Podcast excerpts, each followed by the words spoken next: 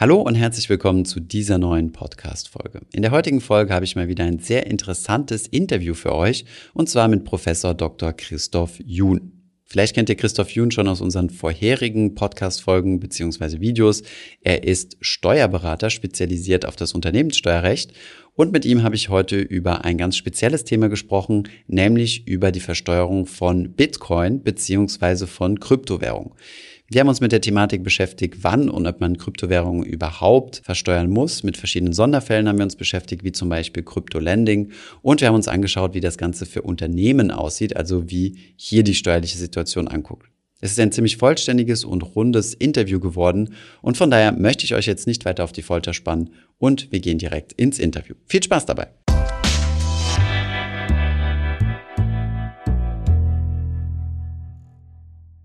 So, hallo Christoph und herzlich willkommen zurück auf unserem Kanal. Wir haben heute ein, ja, ein Spezialthema und zwar geht es äh, um die steuerliche Behandlung von Bitcoin und Kryptowährungen, wobei ich eigentlich ganz gerne den Fokus überwiegend auf Bitcoin halten würde, weil ich glaube, wenn wir in alle möglichen Kryptowährungen reingehen, die es da so am Markt gibt und mhm. den unterschiedlichen Gestaltungsmöglichkeiten, wird es, glaube ich, ein bisschen komplex.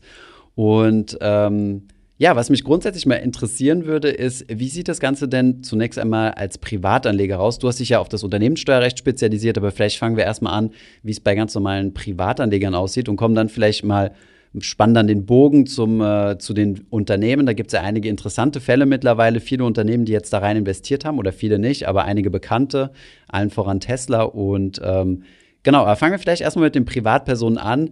Wie sieht es aus, wenn ich als Privatperson Bitcoins kaufe? Ab wann muss ich dann versteuern und was muss ich überhaupt versteuern? Ja, okay, Thomas, vielen Dank, dass du mich wieder eingeladen hast, dass ich bei dir wieder alle Fragen beantworten kann zum Thema Steuern und jetzt speziell zum Thema Bitcoin-Besteuerung.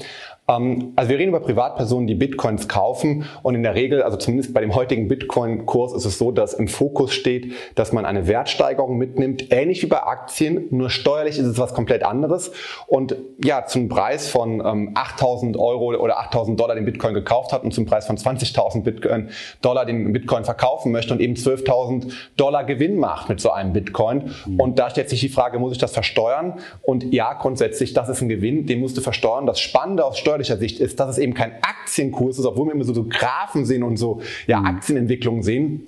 Es ist aber steuerlich ein anderes Wirtschaftsgut und damit sind es keine Kapitaleinkünfte, sondern es ist ein sonstiges Wirtschaftsgut und da gilt ähnlich wie bei Grundstücken eine Spekulationsfrist von ungefähr, von, nicht ungefähr, sondern von genau einem Jahr. Ja. In dem ersten Jahr ist komplett steuerpflichtig und danach musst du's, ähm, kannst du es steuerfrei verkaufen. Okay. Wie ist das äh, zum Beispiel? Bei Gold ist es ja, glaube ich, ähnlich, ne? wenn ich mich nicht mhm. irre. Also, wenn du Gold kaufst, kannst du es ja auch nach einem Jahr wieder verkaufen und die Gewinne, die du dadurch erzielst, sind steuerfrei. Also nach einem Jahr oder länger. Ja, genau, genau so ist es. Gold ist auch keine Aktie und damit kein Kapitalvermögen in dem Sinne, sondern das ist genau das Gleiche, dass es ein anderes Wirtschaftsgut ist, was du nach einem Jahr steuerfrei verkaufen kannst. Ja. Okay. Und ähm, wie sieht es aus? Was muss ich denn jetzt angeben? Also, was, was bei uns in der Community immer eine Frage ist, egal von was wir eigentlich sprechen, wenn es ums Investieren geht, ist, äh, ja, wie sieht es mhm. denn mit der Steuer aus? Ähm, wenn ich jetzt Bitcoins kaufe, mittlerweile ist es ja ziemlich reglementiert. Da gibt es ja Börsen, wo man auch so einen KYC, Know Your Customer Prozess durchmachen muss. Aber vorher war das ja ein bisschen äh, ja, ähm, abenteuerlicher, sagen wir es mal so. Und du mhm. hast die Bitcoins quasi an Bitcoin-Automaten oder sonst wo gekauft. Das heißt, es gibt jetzt keine niemanden, der für dich irgendwie die Steuer abführt, wie zum Beispiel bei einer deutschen Depotbank das der ja. Fall ist. Ähm, daher die Frage, was muss ich denn da überhaupt was angeben und ähm, ja in meiner Steuererklärung und wenn ja, wie mache ich das und wo? Genau. Also ähm, erstmals festzuhalten, dass ein normaler angestellter Bürger in Deutschland gar keine Einkommensteuererklärung abgeben muss, mhm. sondern erst wenn welche zusätzlichen, wenn zusätzliche Aspekte hinzukommen. Zum Beispiel du bist verheiratet, hast unterschiedliche Steuerklassen mit deinem Ehemann oder Ehefrau, du hast noch Vermietungseinkünfte oder du hast eben Bitcoin-Gewinne, dann mhm. rutschst du in die Pflicht rein, eine Einkommensteuererklärung im Jahr abzugeben. Und dann gibt es immer diesen Mantelbogen, den muss jeder ausfüllen. Da steht im Grunde der Name drin, die Steuernummer drin und dann gibt es zusätzlich noch verschiedene Anlagen für die Arten von Einkünften Einkünften, die du hast. Und bei Bitcoins, das sind sogenannte sonstige Einkünfte, deswegen musst du die Anlage SO, SO für Sonstiges abgeben. Und da kannst du das dann in die entsprechenden Felder eingeben, ja. Okay, verstehe. Mhm. Und das muss ich auch dann machen, wenn ich, ähm, wenn ich Bitcoin-Gewinne erzielt habe, aber die quasi schon nach diesem ein Jahr aus dieser Steuer, steuerlichen Zeit raus sind äh, oder aus dem Zeitraum raus sind, wo ich die versteuern muss? Genau, also wenn du steuerpflichtig im ersten Jahr hast, dann musst du das ganz normal angeben. Dann kommt es in die Zeile 42. Du mhm. kannst ja zwischendurch auch verliehen haben und dafür über das Landing Einkünfte generiert haben. Dann kommt es in die Zeile 10 rein. Das habe ich mir extra vorhin einmal bei den aktuellen Formularen rausgeschrieben. Mhm. Und wenn, du's, wenn du gar keine Einkünfte mit generiert hast, du hast für 8.000 Dollar gekauft und jetzt sind wir bei 20.000 Dollar und du hast gar nicht verkauft, dann mhm. musst du nichts angeben. Okay. Wenn du über ein Jahr hinaus verkaufst, haben wir gesagt, ist, ich sage immer, ist nicht steuerfrei, aber streng genommen heißt das sogar noch nicht mal steuerbar, mhm. dann musst du es gar nicht angeben. Und ähm, da gibt es momentan die äh, Zeile 45 im Mantelbogen, ergänzende Angaben. Ähm, wir würden das in der Kanzlei dort einfach reinschreiben. Ich habe Bitcoins gekauft und verkauft über ein Jahr, habe 12.000 Gewinne mitgemacht, aber nicht steuerbar. Mhm. Und damit ist man absolut auf der sauberen Seite, aber eine Pflicht, das anzugeben. Das hast du nicht. Ja? Da gibt es keine Pflicht, das anzugeben, wenn es eh nicht steuerbar ist. Okay, alles klar. Mhm. Ja, super interessant. Ähm, wissen wir jetzt sogar, wo wir es eintragen müssen. Und ähm, was ist denn, ähm, ich habe mal was gehört von einer zehnjährigen Frist. Das ich, schaffe ich jetzt nicht direkt in den Kontext reinzukriegen. Was, was hat es damit auf sich? Ja, das ist ein Problem. Das ist momentan auch ungelöst. Da streiten sich die Gelehrten drüber. Pass auf, okay. das ist folgender Fall. Du kaufst einen Bitcoin für 8000 und ähm, verkaufst ihn nach 1,1 Jahren. Dann bist du aus der einjährigen Spekulationsfrist raus. Dann wäre das gar nicht steuerpflichtig an dieser ja. Stelle. Jetzt hast du aber zwischendurch den Bitcoin verliehen, also sogenanntes Lending betrieben und damit mhm. Einkünfte generiert.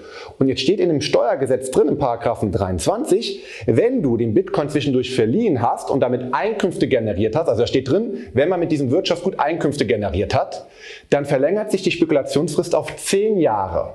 Mhm. Und das heißt, wenn du diesen Bitcoin, den du verliehen hast, wo du Zinsen für bekommen hast, dann halt nach 1,1 Jahren verkaufst oder nach 9,9 Jahren, ist das immer noch steuerpflichtig. Das heißt, du hast einen extremen Nachteil durch, durch, diese Verlängerung der Spekulationsfrist. Ja? Und deswegen ist die Empfehlung, das am besten nicht zu verleihen, den Bitcoin, auch wenn es da sehr hohe Renditen drauf gibt. Und warum streitet man sich darüber? Naja, weil es im Gesetz ganz klar geregelt ist, dass sich das verlängert auf zehn Jahre. Da steht drin, wenn du damit Einkünfte generierst, verlängert, verlängert es sich. Aber nach, der, nach dem Sinn und Zweck des Paragraphen 23 wollte der Gesetzgeber damals vor 30, 40 Jahren den Bitcoin-Fall gar nicht erfassen. Also mhm. damals gab es noch keine Bitcoins. Und mhm. deswegen gibt es auch eine Meinung dahingehend oder mehrere Meinungen dahingehend, dass das gar nicht darunter fällt. Da sollte man sich dann im Voraus über einen Antrag auf verbindliche Auskunft absichern oder im Nachhinein mit dem Finanzamt dann streiten, wenn man eh keine andere Wahl hat und schon verkauft hat. Mhm. und ähm, das heißt, die Lösung wäre idealerweise, ich kaufe meine Bitcoins, halte die ein Jahr, ohne Landing zu betreiben. Danach ja. sind sie aber sowieso steuerfrei. Darf ich dann ja. Landing betreiben oder verlängert sich dann diese oder fällt dann quasi meine Steuerfreiheit wieder weg? Die verlängert sich dann. Die, also so. wenn du nach 1,1 Jahr mit Landing beginnst, dann hast du zwischen Ankauf und Verkauf Landing betrieben und dann ist, äh, auch wenn du nach fünf Jahren verkaufst, alles steuerpflichtig. Oh, okay. Ja, das ist ja. Äh, Bad News.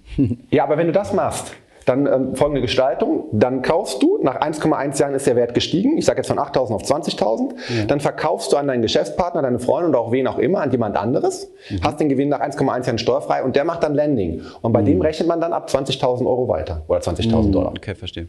Oder du kannst ihn ja einfach verkaufen und wieder zurückkaufen, in der Hoffnung, genau. dass in der Zwischenzeit ja, nicht, äh, nicht irgendwie die Preise extrem äh, fluktuiert haben.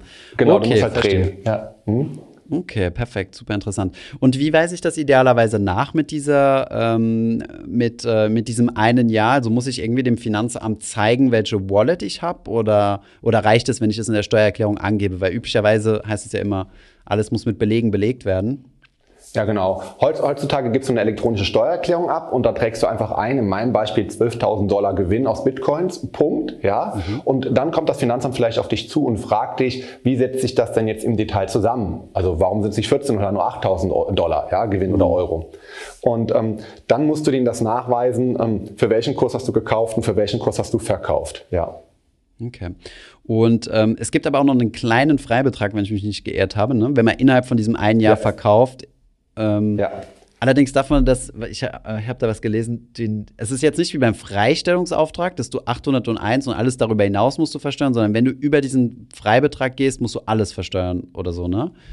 Genau, das nennt man im Steuerrecht, das eine ist ein Freibetrag. Ab 801 musst du versteuern, aber die 801 wären steuerfrei, aber das geht ja für Kapitalvermögen. Ja. Wir sind jetzt in der Kategorie sonstige Wirtschaftsgüter und da gibt es eine freie Grenze. Mhm. Bist du unter 600 Euro, musst du es nicht versteuern. Also du hast einen Bitcoin gekauft und hast den mit 600 Gewinn, also du kaufst ihn für 8000, verkaufst ihn für 8600, mhm. dann hast du 600 Gewinn und die musst du nicht versteuern. Wenn du aber mit einem Euro drüber bist und für 8.602 verkaufst, mhm. dann musst du die kompletten 6.200, also die kompletten 602 Euro versteuern. Mhm, genau, ja. Das mhm, ist ja. problematisch. Mal eine kurze Zwischenfrage. Ähm, sonstige Wirtschaftsgüter zählen da auch solche Dinge wie äh, Kunstgegenstände, Uhren und solche Dinge rein? Ja, ah, genau, das sind okay. auch sonstige Wirtschaftsgüter. Aber bei Uhren eine Besonderheit. Bei Uhren ist es so, das sind Wirtschaftsgüter des täglichen Gebrauchs mhm. und die muss man nie versteuern, weil der Gesetzgeber dann natürlich sagt, jemand, der sich eine Uhr kauft, also zumindest 99 Prozent der Bürger kaufen die für 100 Euro und yeah. drei Jahre später ist sie fast wertlos und dann hättest du ja einen Verlust, den du abziehen kannst. Ah, und deswegen okay. hat der Gesetzgeber gesagt, oder ein Pullover oder eine Jacke.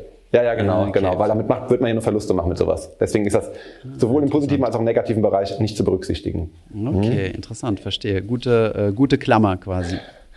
Ja. Und äh, gibt es irgendwie Tendenzen, weil du ja eben selbst schon das angesprochen hattest, dass sich da die Gelehrten noch uneinig sind und äh, dass mhm. unsere, unsere Gesetzgebung nicht für Bitcoin geschaffen wurde? Ähm, ja. Gibt es da Tendenzen, das ändern zu wollen? Weil ich könnte mir vorstellen, dass, äh, dass der Staat da sicherlich den einen oder anderen äh, zusätzlichen Steuerertrag dadurch haben könnte, dass er Bitcoin auch über diese, diese Einjahreshaltefrist äh, äh, besteuert.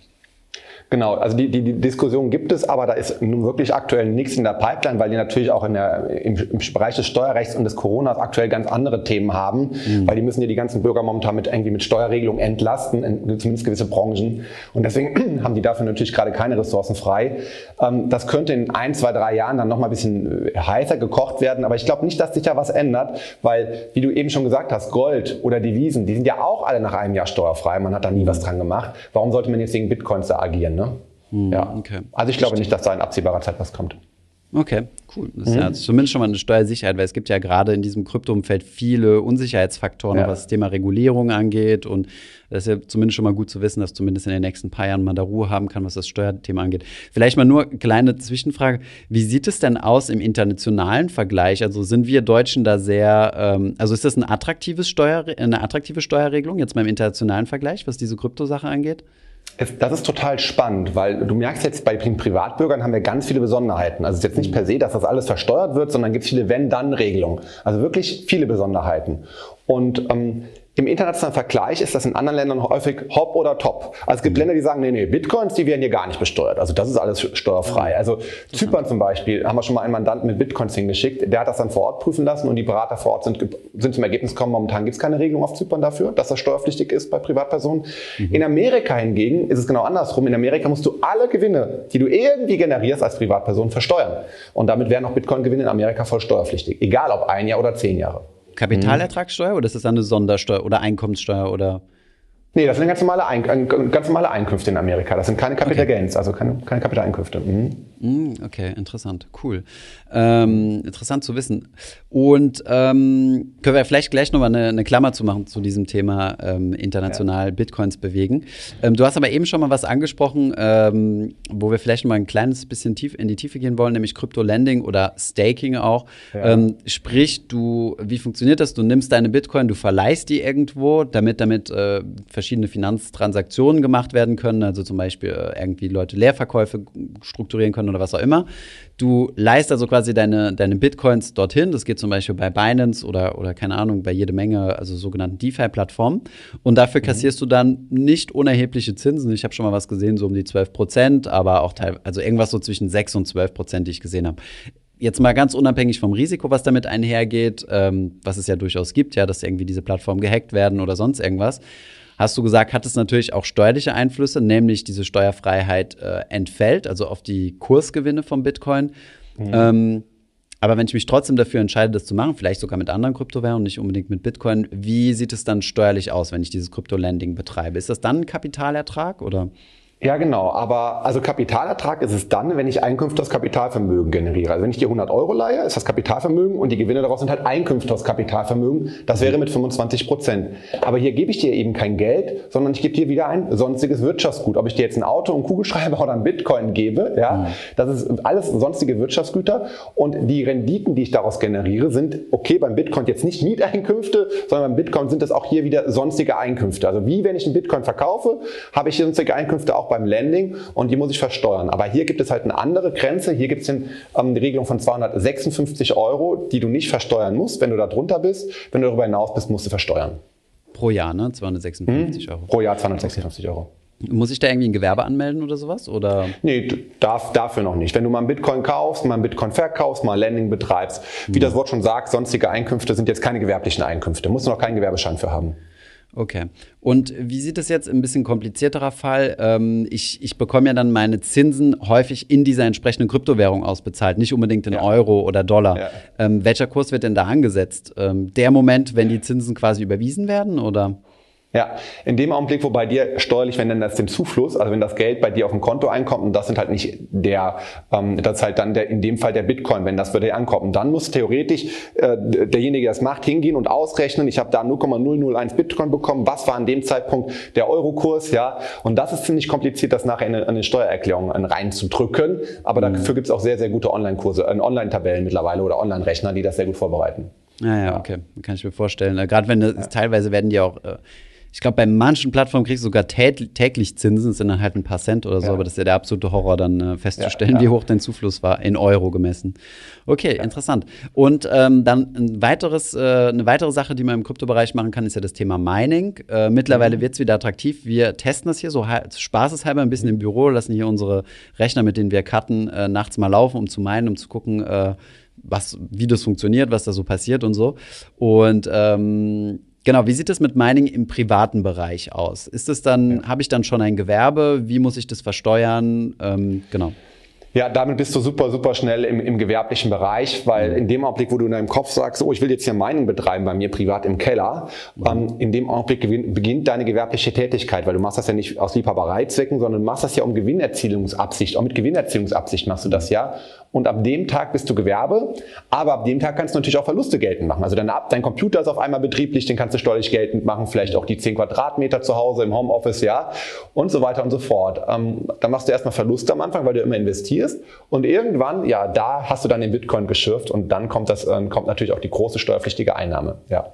Okay. Und ähm, wie mache ich das? Gut, in Deutschland ist Mining jetzt nicht so extrem attraktiv, weil, äh, ja. weil die Strompreise noch ziemlich hoch sind. Mittlerweile, wir haben es mal an verschiedenen Stellen durchgerechnet, lohnt sich das schon ein bisschen, weil die Kurse halt so hoch sind und mhm. äh, der Strompreis ja mehr oder minder flat bleibt. Aber es kann sich natürlich auch wieder nach, äh, kann sich auch natürlich wieder ändern, wenn wenn die Schwierigkeit des Minings hochgeht und solche Dinge. Aber wie würdest du denn, also jetzt angenommen, jemand will damit starten, hat einen Gaming-PC zu Hause stehen und denkt sich, ah, ich probiere das jetzt mal ein bisschen aus und äh, wenn ja. ich ein bisschen Einnahmen mache, dann hole ich mir so einen richtigen Miner. Ähm, wie würdest du da starten? Also was ist da so eine, so eine Form? Also Gewerbe anmelden geht ja relativ fix, online sogar. Ja. Einfach einzelne. Gewerbeanmeldung kostet 20 Euro. Ne? Ähm, ja, auf jeden Fall, wie du sagst, Einzelunternehmen, was er dann haben wird, das ist die richtige Rechtsform. Ähm, er kann ja erstmal starten und äh, sich die Software runterladen und schauen, wie es dann funktioniert und mal loslegen. Mhm. Und wenn er nur Verluste macht, klar, dann kann er nochmal sagen, das waren jetzt die Anlaufverluste, die möchte ich gerne abziehen, das ist ja viel zu aufwendig. Die lässt man wahrscheinlich unter den Tisch fallen. Mhm. Aber spätestens, wenn er dann irgendwann wirklich den ersten Bitcoin dann in seinem Wallet hat, ja, und den geschürft hat und den Code hat, dann muss er ganz schnell Gewerbe anmelden und natürlich in dem Jahr die ganzen Gewinne auch versteuern. Ja. Hm, okay. Ähm, ich habe mal noch eine Frage zum Thema Verluste. Wie sieht es mit äh, Verlusten beim, beim Bitcoin aus? Also ich habe ja. ja. auf der einen Seite muss ich, wenn ich innerhalb eines Jahres verkaufe, ja meine Gewinne versteuern. Kann ich Verluste ja. in irgendeiner Weise gegenrechnen? Also als Privatperson wo bemerkt? Ja, das ist, ist, ist ein Problem. Du kannst die Verluste aus dem Verkauf eines Bitcoins verrechnen mit den Gewinnen, die du mit einem anderen Bitcoin generierst. Und das kannst du in einem Jahr machen. Du kannst auch noch ein Jahr zurück und beliebig lange Jahre den Verlustvortrag vorgetragen. Also wenn du heute einen Verlust machst, kannst du in zehn Jahren, wenn du Bitcoin verkaufst mit Gewinn, kannst du verrechnen. Und du kannst das sogar noch mit anderen sonstigen Wirtschaftsgütern mit den Gewinnen verrechnen. Zum Beispiel der Immobilienverkauf in den ersten zehn Jahren ist auch steuerpflichtig. Kannst du mit dem Bitcoin-Verlust verrechnen. Aber dann ist auch schon Schluss. Du kannst das nicht mit deinen Angestellteneinkünften oder ähnliches verrechnen. Das ist nicht mhm. zulässig. Mhm. Okay, also Immobilien ist auch äh, sonstige, sonstige Einkünfte. Ja. Okay, also eine sonstige, sonstige Einkunftsart, weil es ein privates Veräußerungsgeschäft ist, ja. Ah ja, okay, interessant. Und ähm, jetzt hört man ja, oder in, in, den Medien häufen sich ja quasi die Nachrichten von, äh, von Leuten, die jung angefangen oder in frühen Jahren angefangen haben, in Bitcoin zu investieren und dann ihre Festplatte verloren haben. Wie ja. sieht es denn mit diesen theoretischen äh, Multimillionären aus? Äh, wie ja. sieht, also ja, wenn ich, äh, wenn ich meine Bitcoin verliere, eventuell sogar innerhalb dieser, dieser Frist, kann ich das dann irgendwie als Verlust geltend machen oder so? Und muss ich das irgendwie nachweisen? Ja, halten wir zunächst mal fest, wenn du einen Gewinn, wenn der Wert gestiegen ist, musst du den Gewinn natürlich nicht versteuern, weil du hast ja nichts verkauft. Mhm. Stellt sich die Frage, ist gestiegen und jetzt kommst du nicht mehr an den Wallet dran, du kannst, willst den Verlust jetzt geltend machen. Und hier ist das Problem, dass du ja den Verlust erstens noch nicht generiert hast, weil du hast ja noch nicht verkauft, ja, ja stimmt, Bis, hast du den, den, Zugang verloren und an dieser Stelle hast du eben keinen Bitcoin-Verlust, weil wo kein Veräußerungsvorgang, da auch kein Veräußerungsverlust, ja, und du kannst den Verlust an dieser Stelle nicht geltend machen. Okay. Und weder im ersten Jahr noch in den darauffolgenden Jahren. Im darauffolgenden Jahr ohnehin nicht, weil ja eh steuerfrei steuerfrei gewesen. Ne? Mm, okay, ja. naja, interessant. Ja. Ähm, mhm. Beziehungsweise schade, aber gut. Ja, sehr schade. In diesem, ja. in diesem Fall hast du, glaube ich, andere Probleme, ja. Ja. Okay, perfekt. Äh, wie sieht es mit, ähm, sehr wahrscheinlich deutlich komplexeres Thema, aber mit Verschenken und Vererben aus? Es gibt ja jetzt mittlerweile, es wird so in der Bitcoin-Community immer be also bekannter, dass man auch sagt, hey, sag deinen Verwandten wenigstens, wo sie deine, deine, deinen Private Key finden können, im Fall, mhm. dass dir was passiert und solche Dinge. Wie sieht es äh, steuerlich aus mit diesen beiden Themen, Verschenken und Vererben? Genau, das ist relativ einfach wiederum, weil es ein ganz normales sonstiges Wirtschaftsgut ist. Das ist so wie ein Stift oder eine Uhr oder ein Gemälde mhm. oder ein Auto. Man wird den Wert ermitteln. Und beim Stift ist das schwierig, aber bei den Bitcoins ist das natürlich auf den Schenkungszeitpunkt oder auf den Todeszeitpunkt total einfach. Ich kann ja den Bitcoin-Kurs ablesen und dann weiß ich, was es wert ist und das ist steuerpflichtig. Das bietet sich aber vielleicht sogar an, das schon frühzeitig zu übertragen auf die Kinder. Ja, und ähm, weil wenn ich mir so einen Familienvater vorstelle, der hat vielleicht ein sehr großes Vermögen und der kann seiner Frau 500 500.000 Euro schenken und jedem Kind 400.000 Euro schenken und das alle zehn Jahre.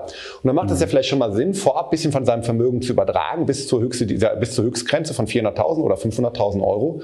Und ähm, ja, dann würde keine Schenkungssteuer anfallen. Ähm, okay. Ja, sogar, sogar Thomas, du könntest mir 20.000 Euro in Bitcoins schenken und das wäre steuerfrei, weil wir fremde Dritte sind, dann hat man auch 20.000 Freibetrag. Und wenn du jetzt ähm, die ein Jahr lang hältst, sind die steuerfrei oder sind die sowieso steuerfrei, weil ich sie dir quasi schon geschenkt habe und ein Jahr vorher gehalten habe selbst? Genau, dann, dann übernehme ich deinen Zeitlauf. Also wenn du die 0,9 ah, ja, Jahre gehalten hast und mir schenkst, muss ich nur noch 0,3 Jahre halten. Also mhm. über drei Monate halten, wenn du schon neun Monate gehalten hast, dann bin ich bei zwölf Monaten und das reicht. Ja. Okay, ah, top, interessant. Mhm. Ähm, das bedeutet aber, wenn ich jetzt diesen Freibetrag übersteige, dann muss ich es versteuern, auch wenn es sich ja. um in Anführungszeichen kurssteuerfreie Bitcoin handelt. Ja, also das ist dann nochmal eine, also nochmal eine andere Steuerart und somit ja. Das hat eine ganz andere Relevanz. Das eine ist die Einkommensteuer und das andere ist die ähm, Erbschaft und Schenkungssteuer. Und das kann sogar ein bisschen blöd werden, wenn du den Bitcoin sehr günstig gekauft hast, der Wert gestiegen ist und mir dann zu dem hohen Wert schenkst, musst du für den hohen Wert Schenkungssteuer zahlen. Ja? Mhm. Und wenn du es dann innerhalb in der Summe dem ersten Jahr verkaufst, musst du den Gewinn auch nochmal der Einkommensteuer unterwerfen. Mhm. Also ähm, im Worst Case zahlst du 45% Einkommensteuer und nochmal vielleicht 19% oder 30% teilweise Schenkungssteuer. Ja, das ist total mhm. paradox. Okay. Und wie konkret verschenke ich Bitcoin? Müsste ich da tatsächlich einen Transfer machen auf eine andere Wallet oder kann ich einfach sagen, hier ist mein Ledger mit dem PIN, ähm, bitteschön? Ähm, genau. Weil eine Wallet ist, ist ja. ja. nicht an eine Person gekoppelt, ne? Ist ja anders als ja. ein Bankkonto wenn du dem Wallet übergibst und sagst, hier, das ist mein Wallet oder das ist mein Zugang und mhm. du den, die, wir nennen das die Verfügungsmacht übergibst und dann mhm. kann der den Zugang ändern oder was auch immer, dann hat er die Verfügungsmacht und dann ist das Wirtschaftsgut übergegangen und du hast es geschenkt. Naja, okay. Ja. Cool, dann spannen wir doch direkt mal den Bogen über vom Privatanleger zum, äh, zum Unternehmen. Da kann man sehr wahrscheinlich ja. viel, viel mehr gestalten. Äh, ich glaube, ich, äh, sorry, von der Privatperson meinte ich. Ähm, ich denke, Privatperson ist relativ klar. Ähm, beim Unternehmen sieht es da sehr wahrscheinlich ein kleines bisschen komplexer aus. Ähm, ich weiß jetzt nicht, es gibt ja einige Unternehmen, die jetzt schon investiert haben, äh, Square, MicroStrategy und vor kurzem ja. Tesla. Sehr große Beträge und da war es ja auch ein sehr großes Hin und Her mit der SEC, also mit dem amerikanischen Äquivalent der, der BaFin um mhm. ähm, ja, herauszufinden, unter welchen Bedingungen, unter welcher Legislatur und so weiter es äh, möglich ist, dass die tatsächlich äh, einen Teil ihrer Treasury in, ähm, in Bitcoins investieren. Wie sieht das Ganze denn bei uns in Deutschland aus? Ist das, äh, ist das klar geregelt oder ist das eine komplizierte Sache? Also wenn ich jetzt äh, Unternehmenskapital in Bitcoin investieren will? Genau, also, also ich kann es aus steuerlicher Sicht ja nur beurteilen, nicht aus ähm, kapitalmarktrechtlicher Sicht. Und ja. aus steuerlicher Sicht ist das kein Problem. Da kann jedes Unternehmen in Bitcoin investieren. Ja, also da gibt es keine Beschränkungen. Aus steuerlicher Sicht nicht. Ja. Okay. Und ähm, wie sieht es, also was ist dann die, die steuerliche Grundlage? Ist das dann halt einfach, wenn ich Kursgewinne mache, muss das ganz normal Ge äh, Gewerbung und Ka äh, Körperschaftssteuer unterstellt werden oder? Genau, das ist sogar im, im, Unternehmensbereich ist das sogar relativ einfach, das Thema Bitcoin, weil im Privatbereich haben wir diese ganzen unterschiedlichen Einkunftsarten, die unterschiedlichen Steuersätze und bei Unternehmen, also sei es jetzt ein Einzelunternehmen, eine Personengesellschaft oder eine Kapitalgesellschaft, wird das so besteuert wie alles andere auch. Also wenn ich mir jetzt eine GmbH nehme, wo das viele nun wirklich dann auch im, im Vermögen haben, im Anlagevermögen, da ähm, gehst du hin und wenn du einen Gewinn hast, musst du den Gewinn mit Körperschaftsteuer und Gewerbesteuer versteuern. Also in der Summe 15% Körperschaftsteuer plus Gewerbesteuer in den meisten Gemeinden, Städten auch nochmal 15% und dann bist du bei 30% Gesamtbelastung in der GmbH, wenn du so einen Bitcoin mit Gewinn verkaufst. Okay. Mhm.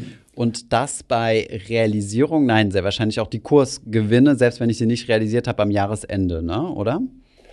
Ah, okay, jetzt fängt's an. Jetzt sind wir an dem Punkt angekommen, wo ich wirklich jeden verstehen kann, dass er Steuerrecht nicht mag, weil wir die ganzen Besonderheiten im Privatvermögen besprochen haben. Mhm. Und im Unternehmensvermögen sind das ganz andere Besonderheiten. Mhm. Hier gilt das Prinzip, du kaufst einen Bitcoin für 8000 Euro. Ja. Wenn der im Wert steigt, spielt das keine Rolle. Es bleibt bei 8000 Euro. Du musst am Jahresende mhm. nichts versteuern, wenn der Wert gestiegen ist. Okay. Viel cooler ist das, wenn der Wert dauerhaft gesunken ist, also dauerhaft ist so eine Wissenschaft für sich, ja, mhm. dann kannst du sogar den Verlust mitnehmen. Wenn der auf 6000 gesunken ist, hast du 2000 Verlust. Wenn also die Reduzierung dauerhaft ist. Genau, genau, kannst du Sonderabschreibung machen, nennt sich Teilwertabschreibung. Genau, und dann hast du 2000 Verlust. Dann geht er wieder hoch auf 8000, ist er gedeckelt. Und wenn du ihn irgendwann für 20.000 verkaufst, ja, dann musst du 12.000 versteuern als Unternehmer. Okay, also ich hätte jetzt gedacht, es ist wie quasi, wenn, wenn dein Asset an Wert steigt, dass es dann ja. quasi so als äh, unrealisierter Gewinn, der aber nicht Cashflow-effektiv ist, ne, dass du ja. den dann quasi versteuern musst, wie wenn keine Ahnung, wie ist das denn, wenn du ein Firmenaktienportfolio hältst? Weiß ich gar nicht mehr genau. Ne, stimmt, genau, musst du ja auch genau, nur bei Realisierung versteuern. Nur bei Realisierung. Also wäre ja auch furchtbar. Stell dir mal vor, du, du schaffst eine Marke, eine Coca-Cola-Marke. Mhm. Genau, du schaffst eine Marke, Coca-Cola kostet erst einen Euro fürs Eintragen ja, oder fürs Malen. Ja, und irgendwann wird die dann Milliarden wert, diese Marke, und du müsstest dann immer jedes Jahr diese Wertsteigerung versteuern, obwohl du gar keinen Cashflow hast. Also schon eine faire Lösung so, dass du erst bei Realisation versteuern musst. Und, und mhm. du hast eben in dem Nebensatz gesagt, äh, viele, viele haben das in ihrer GmbH drin. Hast du denn tatsächlich Mandanten, die äh, die Bitcoin in ihrer GmbH haben, ja? Ja, habe ich in der Tat. Und zwar der Gedanke, der dahinter ist, viele Mandanten gründen ja eine GmbH oder eine Holdingstruktur, ja. weil eigentlich musst du Gewinne mit 50 Prozent versteuern, so als Einzelunternehmer Personengesellschaft, da zumindest über 100.000 Euro hinaus, wenn du ein bisschen größer bist. Mhm. Und in der GmbH zahlst du erstmal nur 30 Prozent Steuern. Und wenn du es aus der GmbH rausholst, nochmal 25 auf die 70, die du rausholst. So bleibt am Ende auch nur 50 über, aber die parken die Gewinne erstmal mit 70 Geldeinheiten, ja, mhm. mit dieser niedrigen 30 Prozent Besteuerung in der GmbH. Und reinvestieren dann diese 70 Prozent oder diese 70 Geldeinheiten. Und deswegen scheuen sich viele davor, die nicht auszuschütten, um dann netto 50 zu investieren, sondern die investieren lieber mit der GmbH 70. Weil ne, da hast du ja eigentlich 20 Prozentpunkte mehr investiert. Jetzt mal dieser steuerliche Effekt ähm, beiseite, den du gerade erklärt hast. Angenommen, du hast 100 Euro in der GmbH und 100 Euro auf dem, in, der, ja. privaten Tasche, dann ist es ja steuerlich attraktiver, das private Geld zu investieren, weil du ja diese Steuerfreiheit nach einem Jahr hast. Ja, genauso sehe ich das auch. Also da sind die privaten Investitionen besser. Ähm, Nachteil ist, du kannst auf private Ebene den Verlust aber eben nicht so gut abziehen. Bei einer GmbH oder beim Unternehmen musst du Gewinne versteuern, immer egal, ob ein, zehn, ein Jahr oder zehn Jahre oder 100 Jahre. Hast aber auch jederzeit die Möglichkeit, wenn du mit Verlust verkaufst, den Verlust komplett abzuziehen. Mhm. Und dann sagen manche meiner Mandanten, Mensch, dann kauf ich doch mit einer GmbH, kann ich Verluste abziehen? Sage ich, stopp, was hast du denn vor? Ja, mhm. dein Ziel ist es, Gewinne zu generieren. Ja, und wenn das Ziel ist, Gewinne zu generieren, dann kauf die Dinger noch privat, ja, ja. weil dann kannst du nach einem Jahr steuerfrei verkaufen. Also mit dem Verlust mhm. sollte man ja nicht planen von vornherein. Ja. ja. Und wie wäre die Konstruktion, wenn du eine GmbH hast, die einen Treasury-Überhang hat oder so, was du gerne in Bitcoin mhm. investieren würdest? Du zahlst das aber quasi als Kredit an dich persönlich aus und sagst, ja. ich mache einen Kreditvertrag, investiere ja. dieses Geld und sag, äh, bitte zahl mir den Kredit in anderthalb Jahren zurück. Ähm, ja. Ist natürlich ein gehebeltes Investment, aber wenn es ja eh deine Firma ist, dann ist es ja irgendwo auch gehatcht. Wie sieht es aus? Kannst du machen, auf jeden Fall, ist zulässig.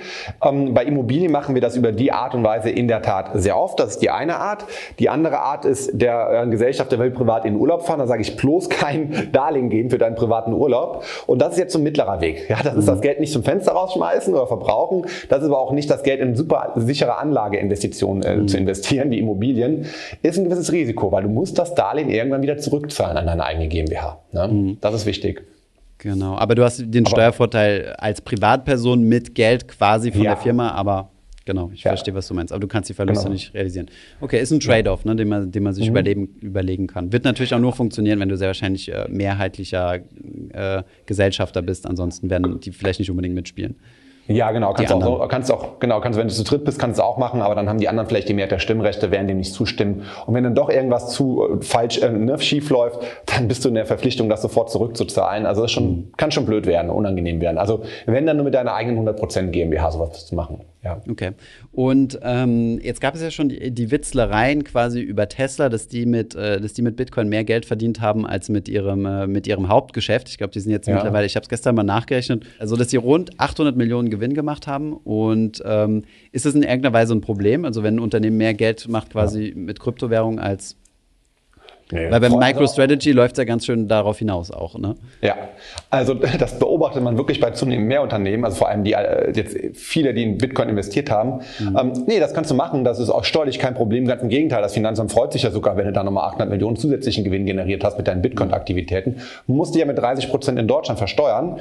Ähm, ein Punkt sollte man auch beachten, wenn ich mir eine GmbH oder eine Aktiengesellschaft vorstelle oder Tesla vorstelle, dann haben die Investoren ja gesagt, die Aktionäre, wir sind hier investiert investiert, weil du sollst Autos produ produ äh, produzieren, ja, lieber mhm. Ellen, und jetzt nicht Bitcoin-Geschäfte machen. Mhm. Also sicherheitshalber sollte Elon Musk, wenn er das nicht schon getan hat, auch den Gesellschaftsvertrag und die Satzung der Gesellschaft dahingehend anpassen, dass er als Vorstand das auch machen darf oder dass die mhm. Vorstände das machen dürfen. Weil stell mal vor, der verliert das ganze Geld, was er investiert hat, weil der Bitcoin morgen pleite ist, und dann wird er von seinen Aktionären verklagt, ja, mhm. weil das eben nicht erlaubt wurde durch den Gesellschaftsvertrag. Also ab einer gewissen Größenordnung, wenn es nicht nur eine reine Geldanlage ist, sondern auch ein Business Case sein soll, sollte man das in der Satzung der GmbH dann entsprechend auch aufnehmen. Wohingegen, äh, welche GmbH würde, äh, Gesellschafter würde es seinem Geschäftsführer krumm nehmen, wenn er auf einmal mehr Gewinne macht. Aber ich verstehe ja. deinen Punkt, ja. Ja, aber du kannst die Situation haben, dass die Gesellschaft fünf Jahre später in die Insolvenz geht, dann kommt der Insolvenzverwalter und der sagt, lieber Geschäftsführer, du durftest das nicht und du haftest jetzt hier privat für diese Fehlinvestition. Ah, okay.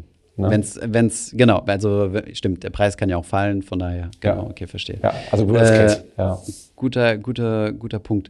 Ähm, okay, das heißt, wenn, wenn du auch Mandaten hast oder wenn du, wenn du Leute kennst, die das tatsächlich machen, ähm, mhm. eine Problematik, auf die wir gestoßen sind, weil wir haben natürlich, auch, also wir haben auch mit dem Gedanken gespielt und das, diese verschiedenen Szenarien mal durchgespielt. Ähm, eine Problematik, auf die ich gestoßen bin, ist, dass ich keine Börse, also Kryptobörse gefunden habe, ähm, wenn du kein Finanzdienstleister bist, wohl bemerkt, die dir ein Firmendepot oder einen Firmenzugang machen. Ja, das ist eigentlich alles nur für Private unter strengen ja. KYC. Ähm, es gibt in Amerika, ich glaube, Coinbase oder so, aber da musst du irgendwie ein Finanzinstitut sein und wirklich sehr, sehr große Volumina bewegen, dass sie sich überhaupt für dich interessieren. Das heißt, welche Möglichkeiten habe ich denn überhaupt, Bitcoin zu kaufen? Kann ich die privat irgendwie im Namen also der Firma kaufen oder, oder wie, wie, wie strukturiere ich sowas üblicherweise? Hast du da ein bisschen Erfahrung? Ja, also das, da hast du in der Tat recht. Das habe ich so bisher ähm, noch nicht aktiv mit dem Mandanten besprochen. Aber die Accounts, die die haben, da haben die in der Tat, also jetzt wird es ein bisschen grenzwertig, dann haben die in der Regel einen privaten Account, wo dann einfach in der zusätzlichen Adresszeile C-O drin steht und dann der Company Name drin steht, was aber offiziell dann dein Eigentum ist als Privatperson. Ähm, das Finanzamt wird sich da, wenn es jetzt nicht wirklich diese 800 Milliarden, äh, Millionen von Elon Musk sind, mhm. nicht darüber äh, chauffieren, wer da jetzt konkret in der Adresszeile drin steht. Das wird dann schon auf die GmbH so durchlaufen das wird nicht das Problem sein. Aber vielleicht hat man da irgendwie kapitalmarktrechtlich irgendwelche Probleme, wenn das mal äh, zur Diskussion steht. Ja. ja. Ähm, aber steuerlich wird das von Finanzamt in der Regel akzeptiert. Mhm, ja. Okay. Sonst müsste man es ja irgendwie privat kaufen. Bei Firmen liegt vielleicht mhm. ein bisschen mehr Geld und dann verkaufe ich, mache ich quasi ein privates Veräußerungsgeschäft an die Firma. Ist sowas möglich? Ja. Das wäre möglich, genau. Du musst es ja irgendwie auch in der, in der, im Wallet hinterlegt bekommen oder beim Online-Anbieter. Ne? Also ja, wobei du kannst ja dann quasi eine zweite Wallet und sagen, das ist die Wallet der Firma, und dann überweist du es von einer auf die andere. Weil ja. bei den Börsen ist es ein bisschen problematisch, musst du ja mit diesem ganzen Anti-Money Laundering und so weiter, äh, musst du ja auch bestätigen, dass du nur für eigene äh, Zwecke oder nur für dich selbst quasi handelst und nicht für Dritte, ja. was ja dann der Fall wäre, wenn du für die GmbH handeln würdest. Das wäre genau das Problem, genau. Mhm. Also das sind dann aber mehr aufrecht, aufsichtsrechtliche Dinge als irgendwie steuerlich. Ja, genau. Okay. Aber steuerlich kein Problem. Steuerlich okay. kannst du es auch so machen, privat kaufen. Mit einem privat kaufen, an die Firma übertragen ja. und also verkaufen quasi zum aktuellen ja. Kurs mit einem Kaufvertrag. Und ja, dann ist es sauber. Okay, Perfekt, cool. genau. Genau. Wie sieht es mit, äh, selbe Fragen eigentlich wie, wie bei der Privatperson, wie sieht es äh, beim Mining aus? Also wenn ich gewerbliches Mining betreibe, ganz normale Einkünfte auch? Ja, ganz einfach. Du bist ja eh jetzt GmbH, Personengesellschaft oder Einzelunternehmen. Das sind ganz normale laufende Unternehmensgewinne. Bei einer GmbH werden die dann mit den üblichen 30 Prozent versteuert. Mhm. Vorteil, du kannst direkt, wenn du einen Computer kaufst und hast Verluste damit oder Abschreibungen generiert damit, kannst du die Verluste natürlich auch sofort mit anderen Einkünften in der GmbH verrechnen. Da gibt es diese ganzen Vor- und Nachteile nicht bei der GmbH. Also nicht dieses, äh, also diese Sonderkategorie quasi, in der man nur miteinander verrechnen kann. Genau, genau. Diesen Verlust, den separaten Verlusttopf gibt es bei einer GmbH nicht. Da kannst du immer alles mit allem verrechnen. Okay. Und ähm, Staking oder Mining, sehr wahrscheinlich das, äh, Lending, sorry, dasselbe, ja. ne? Also wenn ich meine Bitcoins ja, verleihe oder das, andere. Das ist beides das gleiche, sowohl privat als auch geschäftlich das Identische. Okay. Und jetzt mhm. angenommen, ähm, wir haben ja eben über den Verlust von der Wallet äh, gesprochen, wenn ich, äh, wenn es mein Privatvermögen ist, wie ist es, wenn zum Beispiel meine Firma gehackt wird oder so und, ja. und dann meine, meine Bitcoins äh, abhanden kommen oder so? Ja, wie gesagt, ich kann jetzt hier jeden verstehen, der sagt, ich verstehe dieses blöde Steuerrecht nicht, weil jetzt ist es wieder komplett anders, weil privat haben wir die ganzen Vor- und die ganzen Nachteile. Und jetzt hier im unternehmerischen Bereich, Einzel- und Personengesellschaft und Kapitalgesellschaft gilt ja das Prinzip, alle Gewinne musst du versteuern, im Gegenzug kannst du aber auch alle Verluste steuerlich abziehen. Und das wäre jetzt ein Verlust. Beispiel, du hast einen Bitcoin für 8.000 gekauft, der Wert ist auf 20.000 gestiegen. Und ähm, Du musstest die 12 bisher nicht versteuern. Der Wert geht aber runter aus deiner Perspektive auf Null, weil du hast ja nichts mehr von. Dann kannst du die 8000 Euro komplett abziehen. Ich weiß, der Bitcoin ist mittlerweile deutlich höher. Da steht mittlerweile eine 5 vorne. Aber von 8 ausgehend bis hoch auf 20 oder bis auf 50. Ähm, die musst du erstmal nicht versteuern, aber die 8 kannst du abziehen. Also nur die 8 Einkaufspreis quasi. Genau, weil das auch nur dein tatsächlicher Verlust ist. Mhm, okay, verstehe. Ja. Und muss ich den irgendwie nach, sehr wahrscheinlich muss man den nachweisen, sonst wäre es ja zu einfach, ne? Sonst kann ja einfach zufällig ein Ledger quasi abhanden kommen. Muss man ja schauen, einfach, dass auf dieser Wallet dann sich nicht mehr bewegt, ne? Genau, du hast ja mal eine Transaktion von deinem betrieblichen Bankkonto mhm. auf das Wallet. Du musst ja irgendwie mal investiert haben, ja. Mhm. Und dann wirst du auch schon auch ein halbes Jahr oder ein Jahr da gehandelt haben und auch Auszüge in deiner Buchhaltung dazu haben. Und irgendwann musst du dann nachweisen, dass du keinen Zugang mehr hast. Und mhm. ähm, ja, und dann äh, machst du in dem Augenblick so eine genannte Teilwertabschreibung runter auf Null. Und dann ist es bei Null weg aus der Bilanz. Mhm. Okay, verstehe. Es bleibt dann aber in deiner Bilanz stehen zum Kaufpreis, ne? Also bis zu dem Moment, wo du es realisierst bis zu dem Augenblick, wo ich es verliere. Solange bleibt es in der Bilanz stehen. Und dann verliere ich den Zugang und dann buche ich das komplett aus der Bilanz raus. Das ist ungefähr so, als wenn mein Firmenauto kaputt geht, ja, dann mhm. steht das immer mit 30.000 in der Bilanz und irgendwann ist es kaputt, dann buche ich es komplett raus, wenn ich von der Versicherung nichts bekomme. Und, und jetzt mal unabhängig vom Verlust, also es steht grundsätzlich immer in der Bilanz zum Anschaff, ja. also zum Kaufpreis quasi bis zu dem Moment, wo ich es quasi ausbuche. Genau, du, du kaufst es für, ich mache mir mal ein also Beispiel also Ausbuch im Sinne von. Verkaufe, ne? Also das meine genau. Und wenn der Wert steigt, es bleibt immer bei 8000. Wenn der Wert mhm. sinkt, dauerhaft sinkt, kannst du ja mit runtergehen, geht er wieder hoch, gehst wieder auf 8000, gedeckelt. Und wenn du irgendwann verkaufst, dann fliegt das Ding aus deiner Bilanz raus. Ja. Mhm. Okay, das heißt, hier müsste man auch überlegen, dass man idealerweise sowas auf ein schwaches Jahr macht. Äh, aber wobei, wie, wie, würdest du das strukturieren? Also angenommen, ich habe jetzt einen enormen Bitcoin-Gewinn, den ich, der ja. unrealisiert ist, in meiner GmbH. Ja. Ähm, in welchem Fall würdest du das denn äh, quasi mal verkaufen? Also würdest du gucken, dass du das in ein Jahr reinmachst, wo du verhältnismäßig wenig, äh, wenig verdient hast? Oder Gibt es da ja, keine das würde ich natürlich. Das, also wenn ich dann wieder ein, ein, Jahr hätte, wo ich vielleicht als Gastronom in Corona-Zeiten total geschwächt bin, dann würde ich natürlich in dem Zeitpunkt meinen Bitcoin verkaufen, weil dann kann ich das super mit den Verlusten aus dem operativen Bereich verrechnen mhm. und kann dann Verluste und Gewinne miteinander äh, gegenseitig ausnutzen. Ja, aber ansonsten spielt es keine Rolle, weil ich bin ja bei einer GmbH immer bei 30 Prozent Steuersatz. So. Mhm. Und wenn ich jetzt Einzelunternehmen bin oder Personengesellschaft, naja, da gucke ich ja bei meinem Steuersatz zwischen 0 und 45 Prozent nach, wie viel Gewinne ich jedes Jahr habe. Und dann, da würde ich auch ähnlich wieder gucken, wenn ich so Schwankungen habe. In einem Jahr verdiene ich 100, im nächsten Jahr nur 30, dann verdiene ich wieder 70. Da würde ich schon den Bitcoin so einsetzen, dass ich mir in den Jahren, wo ich verhältnismäßig wenig verdiene, da mhm. verkaufe, weil dann kann ich dort den niedrigen Steuersatz nutzen. Ja, da verkaufe ich nicht in so einem Jahr, wo ich besonders viel verdiene. Das wäre ungünstig. Mhm. Hm, okay, top, ja. cool. Mhm. Das wären eigentlich auch schon einmal Fragen zum Thema ähm, zum Thema Bitcoin und äh, über das Unternehmen, über ja als Unternehmen kaufen. Hast ja. du vielleicht noch ein paar zusätzliche Tipps für uns, äh, worauf worauf zu achten ist äh, aus steuerlicher Sicht, was man da ja, weil es ist ja so ein neues Thema, da gibt es glaube ich ja. noch nicht so viele Best Practice außer äh, ja dem dass man es ein Jahr lang halten soll und idealerweise keine auf privatem Niveau kein, kein Krypto-Lending betreiben sollte, weil ja. sonst äh, die Steuerpflicht weg, äh, die Steuerfreiheit wegfällt nach einem Jahr und ja, verlängert also wird auf zehn. Das sind in der Tat die beiden wichtigsten. Immer ein Jahr halten, kein Lending betreiben. Mhm. Dann äh, kann man vielleicht noch drüber nachdenken, unterschiedliche ähm, Bitcoins in unterschiedlichen Wallets zu halten. Mhm. Warum? Weil ähm, es geht letztendlich das FIFO-Prinzip. Das bedeutet First in, First out.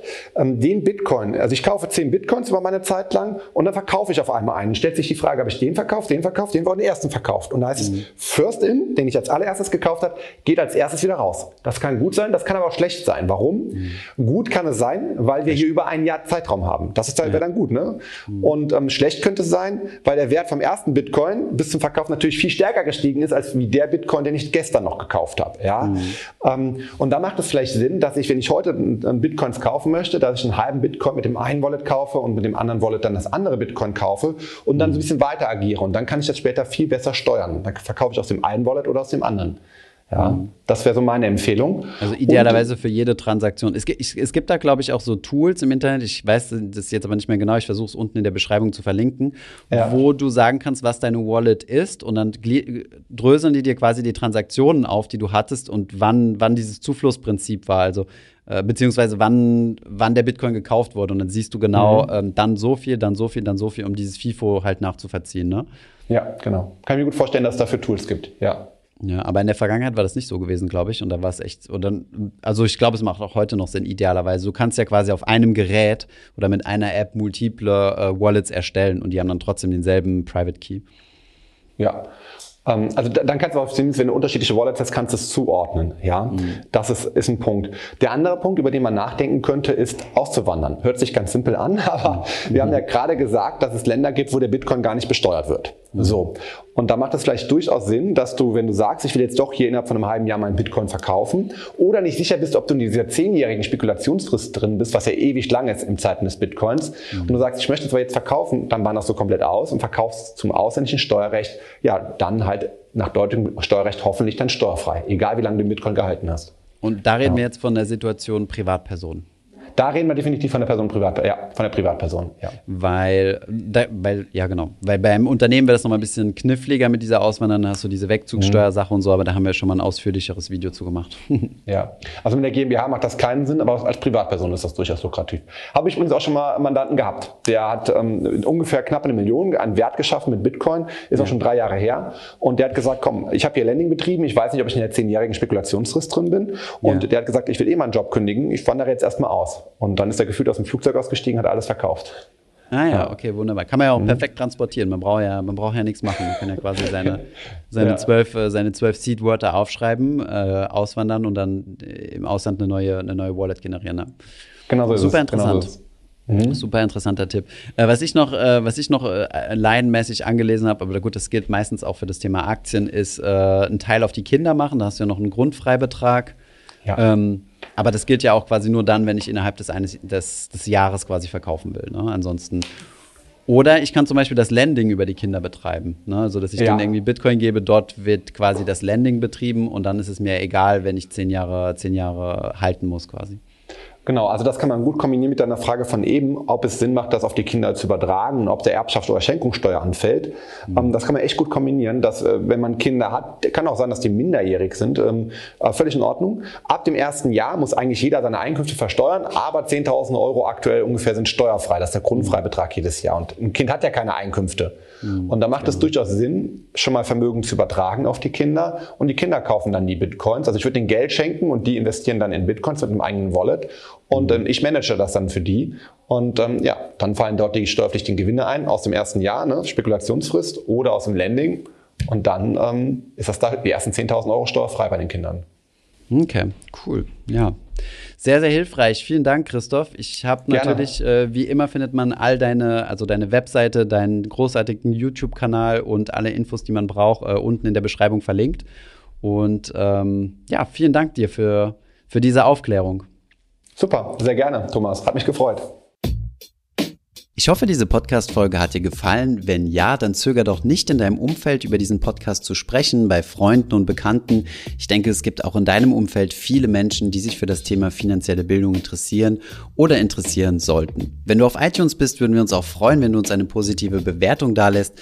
Das hilft uns, den Podcast noch einfacher auffindbar zu machen. Alle wichtigen Links und Verweise findest du wie immer in den Show Notes zu diesem Podcast. Vielen Dank fürs Zuhören und bis zum nächsten Mal.